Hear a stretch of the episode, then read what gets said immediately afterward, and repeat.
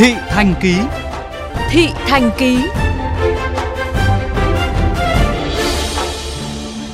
Thưa các bạn, những ngày gần đây, lo lắng trước tình hình dịch bệnh diễn biến phức tạp với số ca mắc tăng cao và tốc độ lây lan nhanh khiến không ít người có tâm lý lo lắng tìm cách tích trữ thuốc tại nhà để tự phòng và chữa COVID-19.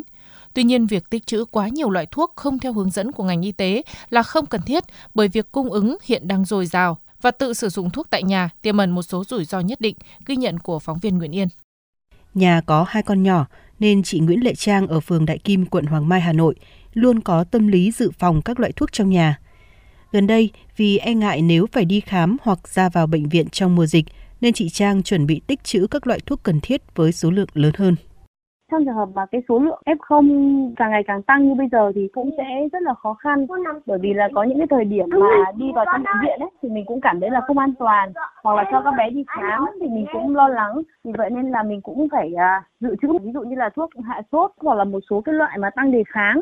Thực ra thì không chỉ riêng trong mùa dịch mà những cái thời điểm khác thì mình cũng thường có các cái loại dự trữ. Tuy nhiên trong mùa dịch thì càng cần phải lưu ý hơn để đảm bảo là trong nhà luôn có một số các cái loại thuốc cơ bản đây cũng là tâm lý chung của nhiều người khi ngại đến bệnh viện và thường tìm đến các nhà thuốc để mua thuốc tự điều trị khi bị bệnh hoặc mua để dự trữ.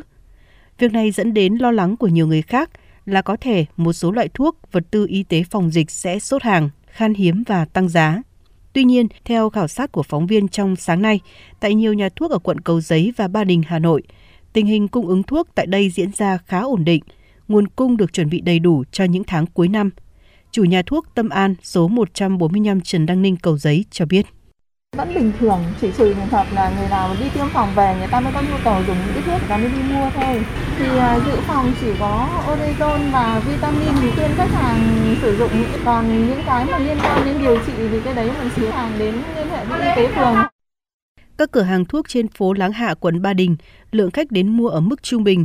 Hầu hết mọi người đã bình tĩnh hơn sau các đợt dịch nên không cố gắng mua tích trữ quá nhiều. Bà Nguyễn Thị Thanh Bình, Phó Giám đốc siêu thị thuốc Mega 3 tại 31 Láng Hạ cho hay, không như những đợt dịch trước xảy ra cháy khẩu trang hay thiết bị y tế, hiện nay nguồn cung ứng dồi dào, người dân không cần lo phải xếp hàng đi mua thuốc. Người dân cứ an tâm là cái lượng hàng hóa ở các công ty lớn người ta đã có một cái sự dự trù từ 6 tháng đến một năm bán hàng. Cho nên cái đấy là người dân thì yên tâm hàng hóa cung cấp đầy đủ. Bà con phải theo hướng dẫn sự điều trị của bác sĩ và không phải là cứ khi mình mà dương tính Covid là mình dùng ngay điều thuốc điều trị theo cái mách miệng của nhau truyền tai nhau mà hãy bình tĩnh xử lý thứ nhất là tăng hệ miễn dịch và sau khi có các triệu chứng thì theo chỉ định của bác sĩ thì mình mới dùng theo hướng phác đồ điều trị.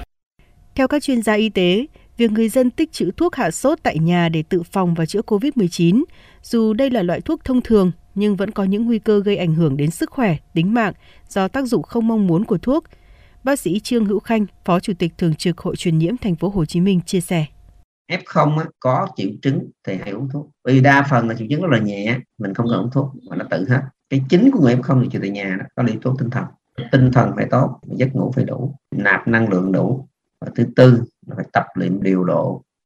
Lợi dụng tâm lý người dân lo lắng trước dịch bệnh, trên một số website, trang mạng xã hội xuất hiện những thông tin quảng cáo về các phác đồ, loại thuốc được cho là có tác dụng phòng điều trị covid-19 tại nhà.